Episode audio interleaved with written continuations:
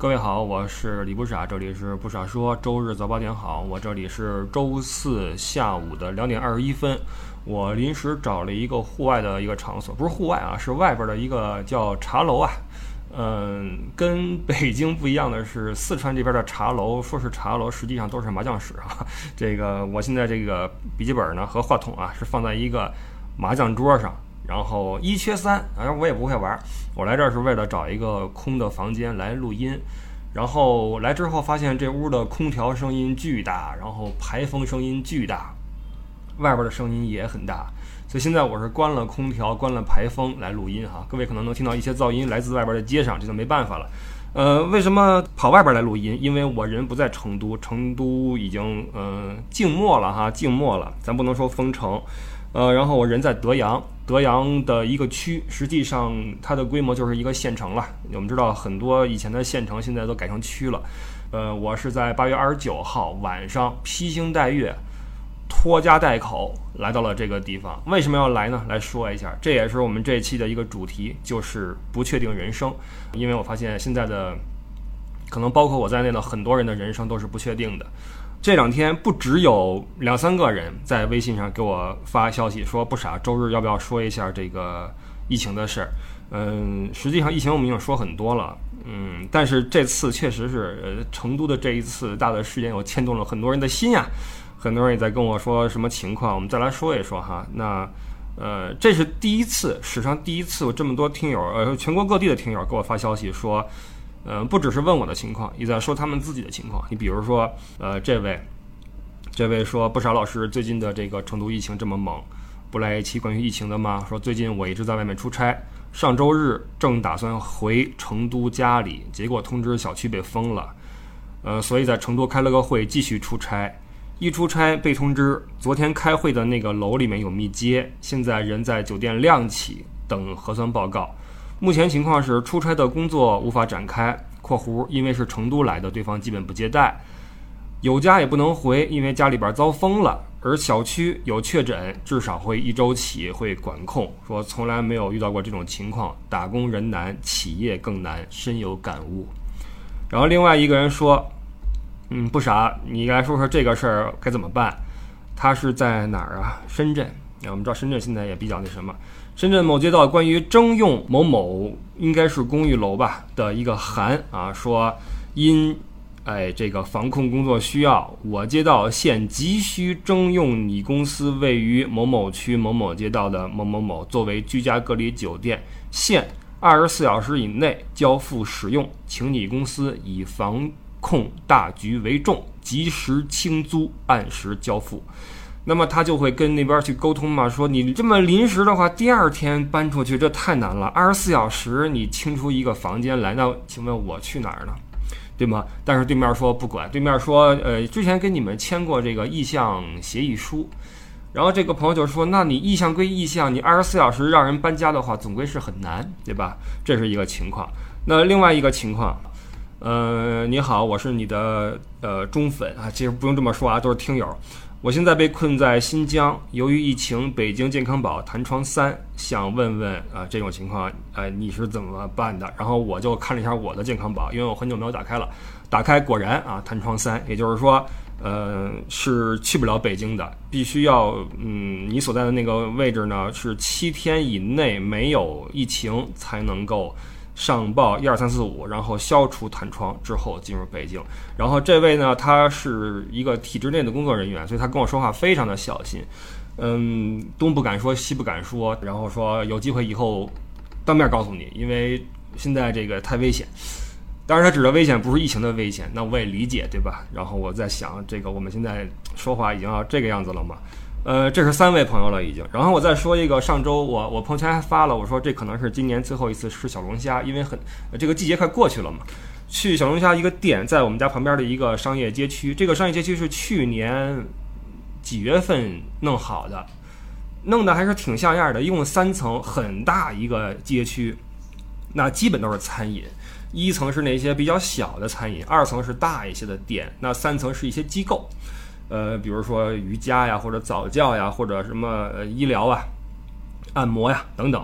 那么现在的情况是，这个街区二楼跟三楼，三楼是关了百分之八十，二楼关了百分之七十。一楼一楼那块那个餐饮，因为它店小嘛，比较好盘活一些，那么是关了差不多百分之五十。这是去年刚刚建好的一个大的商业街区现在的经营状况。然后我们在吃饭的时候就跟那个老板在聊天儿。然后之前我们在这吃饭，就每一家的老板都在说我们现在在赔钱，这些店里面没有不赔钱的。那么带着这种呃了解，我们就跟那个老板娘在聊。然后她以前是在这做服装，后来服装就。按这边的话说，开不走啊，开不起走，那就改成一个龙虾，做的很好，做的非常好。呃，然后我们就说这个，您打算对吧？这个情况怎么样？就聊嘛，辣椒肠那种聊。然后说着说着，他突然哭了，他突然哭了起来，说我们今年太难了，我们餐饮人太难了，这是一个情况。然后我又看到朋友圈里面有人在说，准备了这么久，娃的初中生活还是从网课开始了。那我能看到他内心中的一点儿小小的失落吧，因为开学嘛，呃，这两天都是在晒娃上学的哈，因为娃呃，比如说是上一年级呀，还是上初一、上高一啊，总是一个新的开始，或者大一，总是一个新的开始。作为家长，还是会有一些仪式感啊，看到孩子们呃正式的踏入一个新的阶段。但是当这一个充满仪式感的事情突然告诉你说，我们还是从网课开始吧。那么你的心中总会有一些遗憾，对吧？那么还有另外一个人说，深夜接到班主任通知，明日暂缓到校，连续五天三检，满怀开学期待的小朋友伤心欲绝，一把鼻涕一把泪的痛哭。我书包都整理好了，给同学的礼物也带上了，跟同学想说的话都想好了，又要开始了。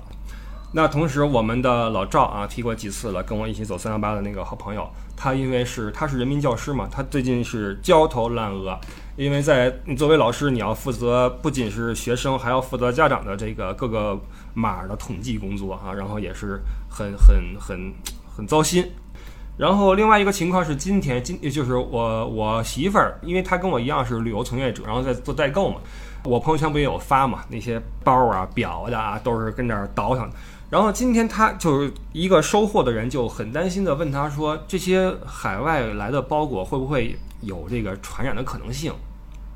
然后我媳妇儿就说：“这东西你不用那么担心，对吧？一个毒性现在如何如何，另外一个呃在物体表面的存活时间如何如何。”然后对面说：“说我不是担心我被感染，我担心我被感染之后我被骂、被网暴，以后的找工作会有困难。”OK，这是。这两天我看到和听到的一些我身边的信息，呃，然后我再说一下我的情况。我现在为什么不在成都？我是八月二十九号从成都披星戴月离开了，星夜兼程开着车，我临时决定的，临时决定离开成都。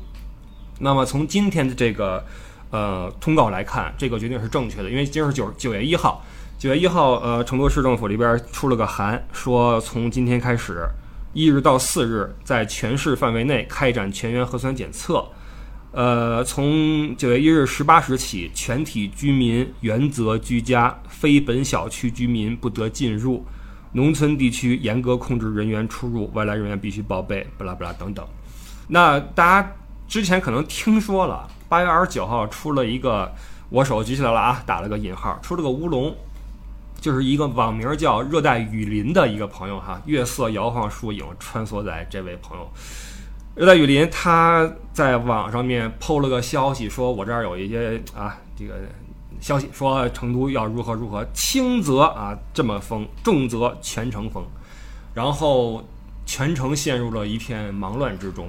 忙乱就是开始去抢购，然后当天晚上有人这个抛了个海报出来啊，八二九成都热带雨林购物狂欢节，非常的形象，因为那天大家都不停的在抢购，然后我也收到了很多在成都的朋友的给我的消息啊，说不傻，你你想想办法，想想办法，怎么怎么着？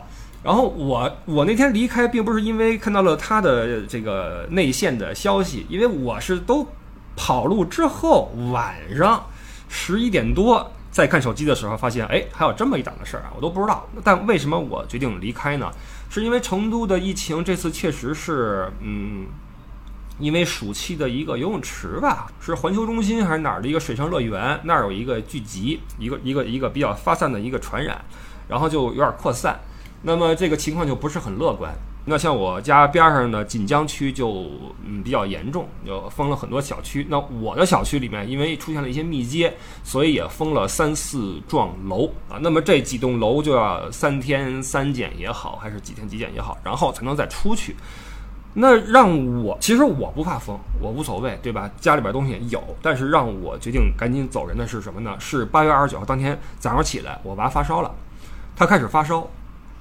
这是唯一让我觉得要走的一个原因，就是万一我无法想象，万一我这个楼出现了密接，甚至出现了阳性什么的，来个三天体检、五天体检，然后非必要不出楼的话，那如果我这个娃发烧起来了，然后我带他去看病出不去怎么办？当然，如果这个事儿发生了，是不是真的出不去，我不知道，我不知道，对吧？但是我不能够去冒这个险。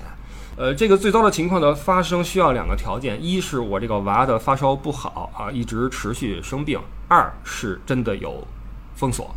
那么还好，这两个前提呢是交错开了，而且我人躲开了，因为我二十九号当时我娃正在发烧在睡，我说不行，晚上当时是九点多，我说一定要走。我是思路是这样的，因为一般新的一个举措、一个措施的公布呢，都是以零点为为这个开端，对吧？那么我想，如果说如果今晚零点开始，比如说成都不能出去了，就是个麻烦事儿，所以今晚零点之前一定要进入德阳市的那个这个这个这个地方。然后我再一看核酸，我的核酸已经超了四十八小时，已经是七十二小时的一个核酸了。然后我再一算时间，我在二十九号这天我是下午四点钟去核了个酸，晚上十一点的时候能不能出来不好说。那如果说在高速的时候需要我出示四十八小时核酸怎么办？所以我决定今晚一是要连夜赶路去德阳，二。不走高速，因为一旦下高速的时候要我四百二十核酸，而下午四点钟核酸报告没出来的话，我就下不去了。所以我们选择了一条小路。这时候你可以骂我，你可以说小子，你你你你你这样是那个增加传染风险什么的，你随便你怎么说啊，随便你怎么说。呃，我是选择了不走高速，然后我看了一下，一百公里的路，有一百零七个红绿灯。一百零七个，当然我不是每个都踩上了，但是起码踩了一半。也就是说，那天晚上我等了五十多个红灯，又穿个五十多个绿灯或黄灯，在十一点多的时候到了德阳，抱着发烧的娃，呃，离开了成都。然后到了这边之后，再一刷，发现热带雨林热总这个乌龙出现了，说这个人因为寻衅滋事啊，因为寻衅滋事已经被拘了，因为他引起了全城的一个。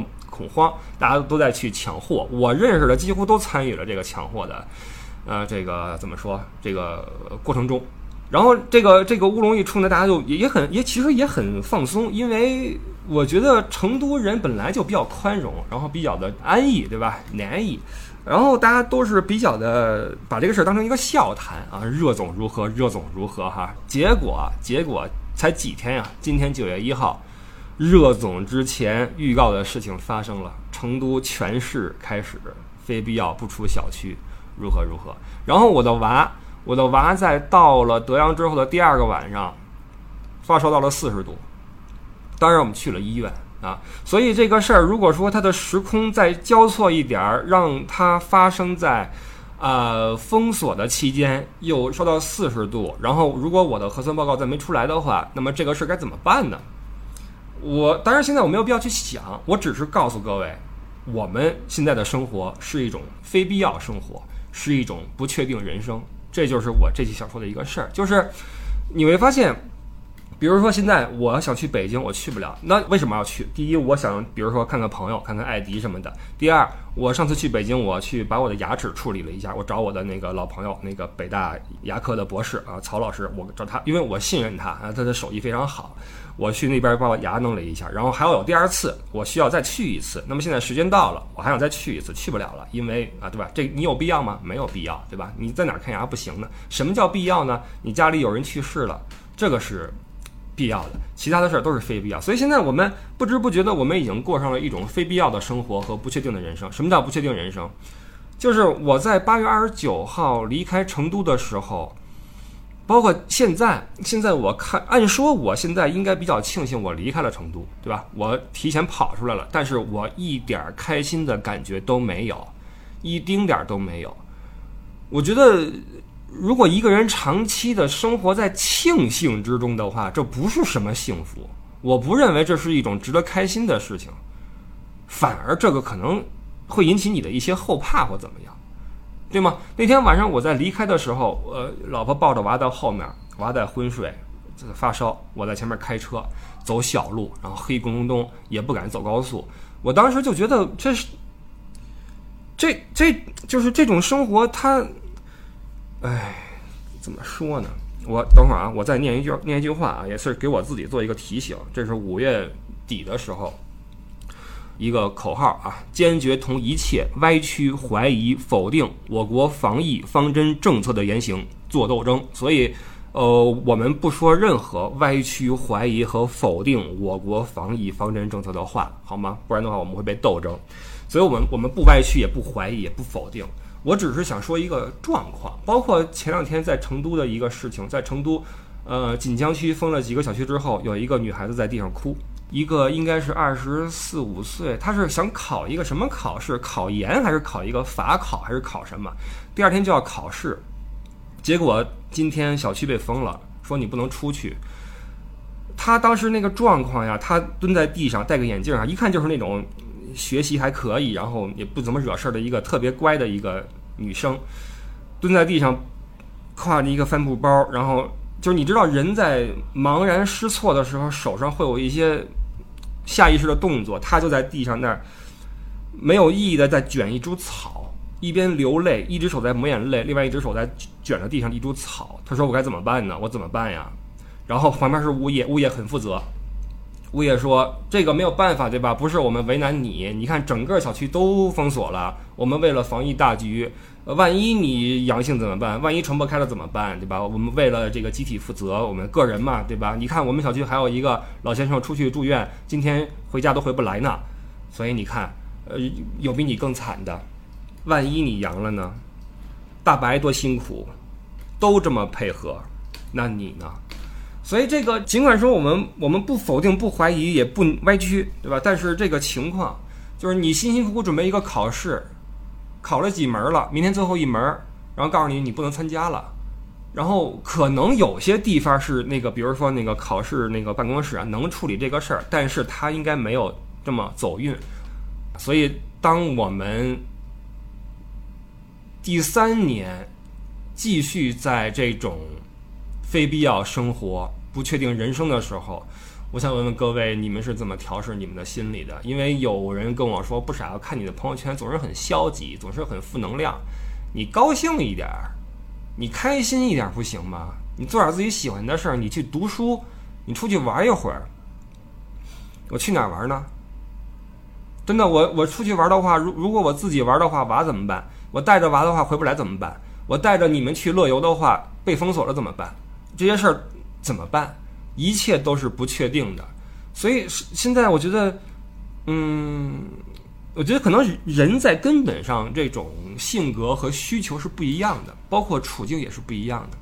这几年其实有很多人过的是没有受受什么影响吧，因为有些人他本来他的工作，首先他的这个生活并不存在那种，嗯，他并不需要大范围的位移，他不需要北京、成都、法兰克福，他不需要这么跑。他甚至可以不出县、不出村儿、不出镇，对吧？然后他的生活就是每天两点一线，上班下班。然后这个小小的县城也不怎么需要防控，不怎么需要戴口罩。就算防控了一礼拜就过去了嘛。然后这个生活每一都不是每一周、每一个月、每一年的生活都是可以一眼看到头，对吧？我每天都是这样嘛，挺好的呀。那我可以想象，他们一定会会说，为什么你们这些人总想着往外跑呢？总想去旅游，还要出国，还要跨省市，还要怎么样？为什么总在乱跑呢？我认为他们会这么想，我也能理解。所以这个，当有些人，就是我们底下也会讨论说这个事儿什么时候会有一些变化。有些人，你看现在日期不是出来了吗？那几月几号啊？但是这个事儿以后会怎么变，没人知道，因为，嗯，我们的诉求并不是多数呀。这个事儿它，它的改变并没有群众基础呀。我再说一个事儿，今天不是今天，昨天，业主群，哎，我插一句啊，我觉得其实业主群这个这个这个存在啊，是一个大家可以从业主群去观察我们的这个整个的这个国家和我们的社会。我认为其实业主群就是社会的一个特别好的一个缩影，一个截面儿，懂我意思吧？当然了，这也取决于你小区的这个档次，对吧？那么我们这个业主群里面，前两天就有一个人在说说这个为什么现在了。都现在了，所谓的现在就是成都这边每天会新增一百来个啊，然后封了一些小区，然后封了几栋楼。说为什么现在了还有人在楼下遛娃，娃们还不戴口罩，娃们还聚集，为什么还是有人在小区的那个花园那边不戴口罩抽烟？当时我都震惊了。我咱先不说别的啊，这不不戴口罩抽烟，不是那那你不想请问？虽然我不抽烟。但是戴口罩怎么抽烟呀？我有点没明白。然后有人就说了嘛，说那个那戴口罩抽烟这事儿不太可行啊。他的意思是这个时候就不应该摘口罩，因为命比抽烟重要。然后很多人附和，所以你看到吗？就是这种，就是还是有很多这样的想法呀。多数人其实这个事儿对他们没有影响。或者说，根本上他在价值取向上和这个呃这种选择上，他就认为这样是对的呀。你看国外哪儿好了，我们这边对吧？稳中向好，然后那个哪儿不都发文了吗？说这个才是我们得以这个经济什么复苏的保障啊，是是是正确的什么的，这都说了呀。所以这个事儿其实现在没有什么讨论的空间，不论是在社会面上，还是在科学范围内，还是在民间，都没有什么讨论空间。嗯。所以说回来，就是我也知道你们不愿意看人抱怨，不愿意看人骂街，不愿意看人负能量。但是，你看，我想去北京去不了，我想回成都回不去。而且很多人会说，那这个抢菜，这今天成都不就陷入混乱了吗？在抢菜，很多人说不用抢呀，不可能饿着你啊。对呀，当然不可能饿着了。但是什么时候我们对生活的？这个要求变成了不会饿着了呢？当然了，我我知道，我知道，我们我们当然可以再努力一点，让自己的生活的不确定性再少一点儿，是吧？我们就一家人在一起，然后不要出去了，不要旅游了，不要跨省了，我们就家里边多囤点东西，这种生活怎么不可以呢？可以呀，当然可以了。但是我说了，大家的价值取向不一样。你看我这次回来，我几乎没有出门嘛，除了去趟三幺八，为什么呢？因为我家阿姨来不了，为什么我家阿姨来不了？她其实你们知道，给孩子请一个好阿姨不容易。那么我们对这个阿姨很满意，她是我们小区的，这样的话，她就白天来给我们带娃，晚上就回去了，不用在我们这儿住，很合适。而且她的活儿也挺好，人也很好，我们处得很开心。我们不想轻易就换阿姨。她为什么不能来了呢？因为暑期的时候，成都的疫情防控导致很多的那种暑期学校呀、暑期班啊。包括那种课外什么不能够开始了，所以他自己的孙子就要在家待着，他就只能是照顾自己家孩子先，而不能照顾我家包子了。所以尽管说我们在同一个小区，但是他来不了我们家给我们带娃。那这样的话，就得我跟娃妈一起来带，就我们两个跟跟娃死磕。现在我做辅食做的真的是哇塞，可牛了，我都能开一个 开一个什么号，然后出这什么了教程了。然后原本说什么呢？说九月一号开学之后，开学了，阿姨总能够复位了吧？那阿姨回来的话，我就可以腾出手来，我去出去，去哪儿也好，我去，比如说云南、贵州还是北京，不论是公事儿还是私事儿，起码能够转起来了呀。但是一直啊，现在开学又开不了了，所以我们又继续被娃绑着。所以你看，就包括我在内的很多人都在过着一种非必要生活、不确定人生。而这种人生，嗯，我不知道什么时候是个尽头，嗯，我并没有想说什么，好吧，我只是描述一下这个情况。可能是这个人嘛，总是在吸引着跟自己的这个三观比较一致的朋友，所以我能够看到的身边的人呢，多数都是跟我的感受差不多，都觉得这样的生活比较的，嗯，比较失去乐趣，对吧？比较少乐趣。所以我也时常跟自己说，一定还有更多的人，更多的人认为这样的生活没什么问题，挺好的，挺好的。然后我这录到一半啊，来了个消息，来了个消息说不傻，呃，我估计这个封的时间呀会啊会会怎么怎么着，说你们多储备一点物资。呃，一号到四号这个事儿啊，因为是这样啊，就是你看啊，朋友们，为什么说回八月二十九号那个热带雨林它那则所谓的谣言，为什么大家当天晚上在知道这是个乌龙之后，并没有那么多人去骂他或者说恨他？因为这个事儿简直大家觉得太合情合理了。就这个事儿如果发生的话，大家不会认为有什么奇怪的。同时，如果说一个城市几千万人会因为一个无名之辈的一句话陷入到一种集体式的一种呃慌乱当中的话，那么我认为实际上这个说明这几千万人都在过着一种不确定人生，因为他们每个人都觉得实际上自己眼下的生活是充满不确定性的。那么为了这个不确定性，我们要不停的。去捕风捉影也好，去采集信息也好，然后去未雨绸缪也好，就好比我一样，我连夜开车避开高速，跑出成都，就是几千万人，每一个参与了八二九成都热带雨林购物狂欢节的朋友，其实他们心里面都认为自己的人生是一种不确定人生，不然的话他们不会这么紧张。所以你看，刚才那个朋友跟我说。官方说是一号到四号，但是总有一些事先的范例告诉我们，这只是第一步的举措，之后会不会延长呢？到几号呢？物资会不会够呢？没人能保障。所以你看，这依旧是更多的不确定性。我不知道该说什么好。然后呢，我就突然想起一首歌，这首歌在咱们这儿已经被被 ban 了，是热狗的《差不多先生》。呃，这首歌实际上，我想了一下，把这个差不多改成不确定的话，我觉得实际上也是一个很有意思的词儿。我稍微给大家念几句，作为这期的结束，好吗？呃，再说一次，我既不怀疑，也不扭曲，也不否定，好吗？我只是说一下我的状况，然后说一下这个歌词儿，挺有意思的。我把这里面的所有的差不多改成不确定，因为歌词里有很多个差不多。开始。我抽着不确定的烟，又过了不确定的一天。时间不确定的闲，我花着不确定的钱。口味要不确定的咸，做人要不确定的贱。活在不确定的边缘，又是不确定的一年。不确定的夜生活，又喝着不确定的酒，听着不确定的音乐，喝醉不确定的酒。有着不确定的绝望，做着不确定的梦，穿着不确定的衣服，脑袋不确定的空。不确定的卦，我说着不确定抱怨的话，时间也不确定了，该回我那不确定的家。不确定的虾，指鹿为马，都不确定嘛？继续吧，继续瞎子摸象吧，有差吗？我是不确定先生，我的不确定是天生，代表我很天真，也代表我是个贱人。这不确定的人生，这个问题艰深。不确定先生，我的不确定是天生，代表我很天真，也代表我是个贱人。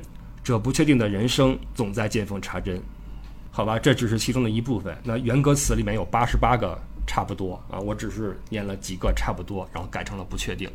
呃，这是一期充满了，如果你认为是负能量，那就是负能量的节目。但是我觉得只是记录一下，在这二零二二年的九月的第一天，呃，身边发生的事情吧，以及我的一些感受啊。实际上我是中午看到了。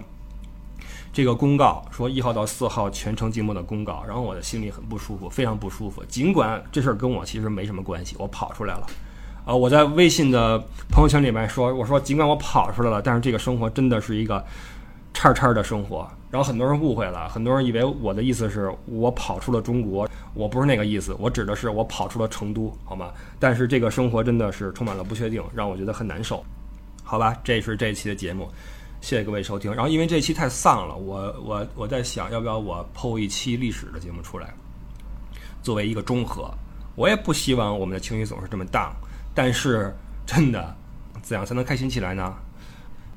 来，我们补几句啊，补几句。因为录音的时候是周四，然后现在已经是周六了。我剪好节目准备上传的时候呢，再稍微补几句。呃，其中一个就是先说下娃的情况。娃是后来确诊是小儿的急诊，那带过孩子都知道，跟孩子可能都会发一下这个。那么我们就去了两次医院，呃，这就说明一个问题，就是我这次的出逃是正确的决定。因为如果说我在成都的话，去两次医院，我估计会比较麻烦。那在这边的话，发烧去一次，然后复诊的时候去了之后又开了药，然后最近在用药，就没什么问题了。呃，而且呢，而且在成都的朋友们集体的反馈啊，昨儿是周五嘛，昨儿晚上乱套了，整个成都的那个，我不敢说整个，因为官方说不是全部啊，那么就以官方为准。呃，很多这个这个测核酸的时候呢，系统崩溃了。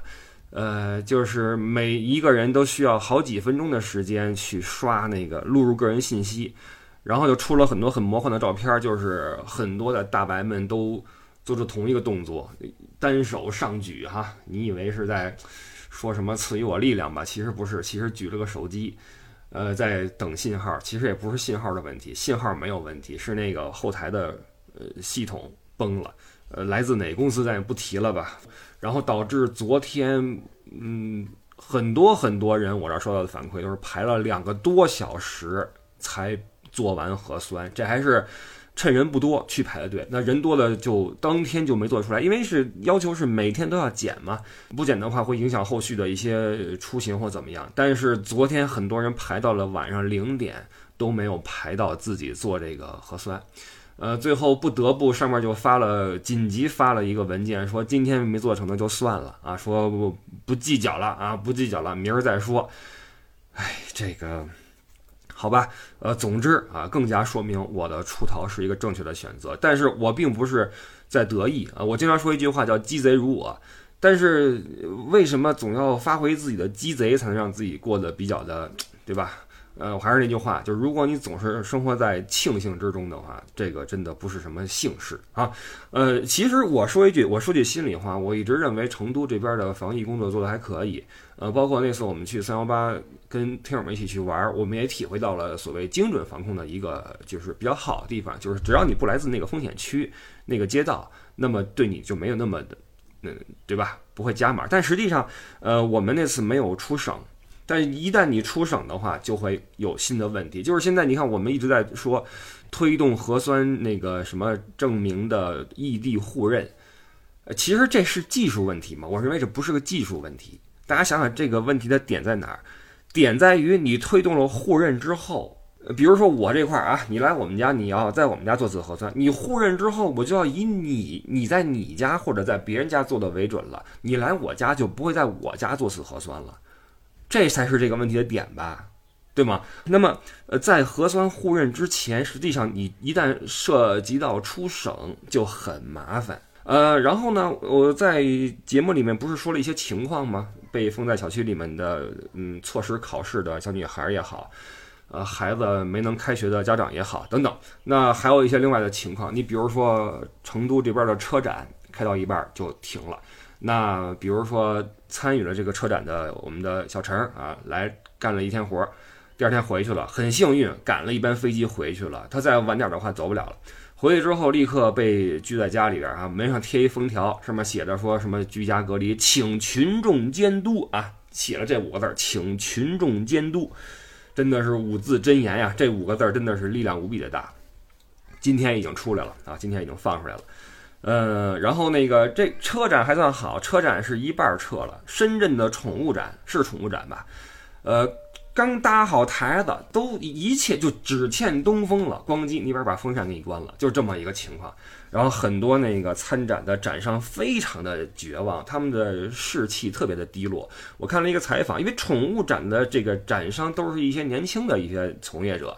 可能这个业态也是比较的一个一个新兴的业态，所以这个展商们包括这个从业者都挺年轻的。我看了一个采访，采访一个姑娘，那姑娘也是特别的沮丧，她还引用了彭磊的歌词，说没有理想的人不伤心，没有文化的人不伤心。我当然很跟她有很大的共鸣了，当然我肯定也无法切身体会到她的那种痛苦，因为他们是真的投入了时间、精力和热爱的一帮人，他们就是说。说这对我们的这个热情来说是一次巨大的打击，都不是，已经不只是钱的问题了，那真的是很痛苦的一件事儿，好吧？这个就是对节目的一点点补充。然后我最后，其实我们真的不想说疫情这个话题，但是最后我想提一句啊，就是现在是夏天的尾巴，秋天的这个开始。在这个季节、这个温度下，我们可以看一下现在这个疫情的传播速度和广度。那等到了今年的冬天，到时候我们可能会面临一个比现在我们目前的情况更加那什么的一个状况，因为现在的欧米克戎的变异的嗯这个特性，它的传播速度已经非常非常快了。好吧，然后别的我就不说了，这是我们这一期的内容，好吧，拜拜。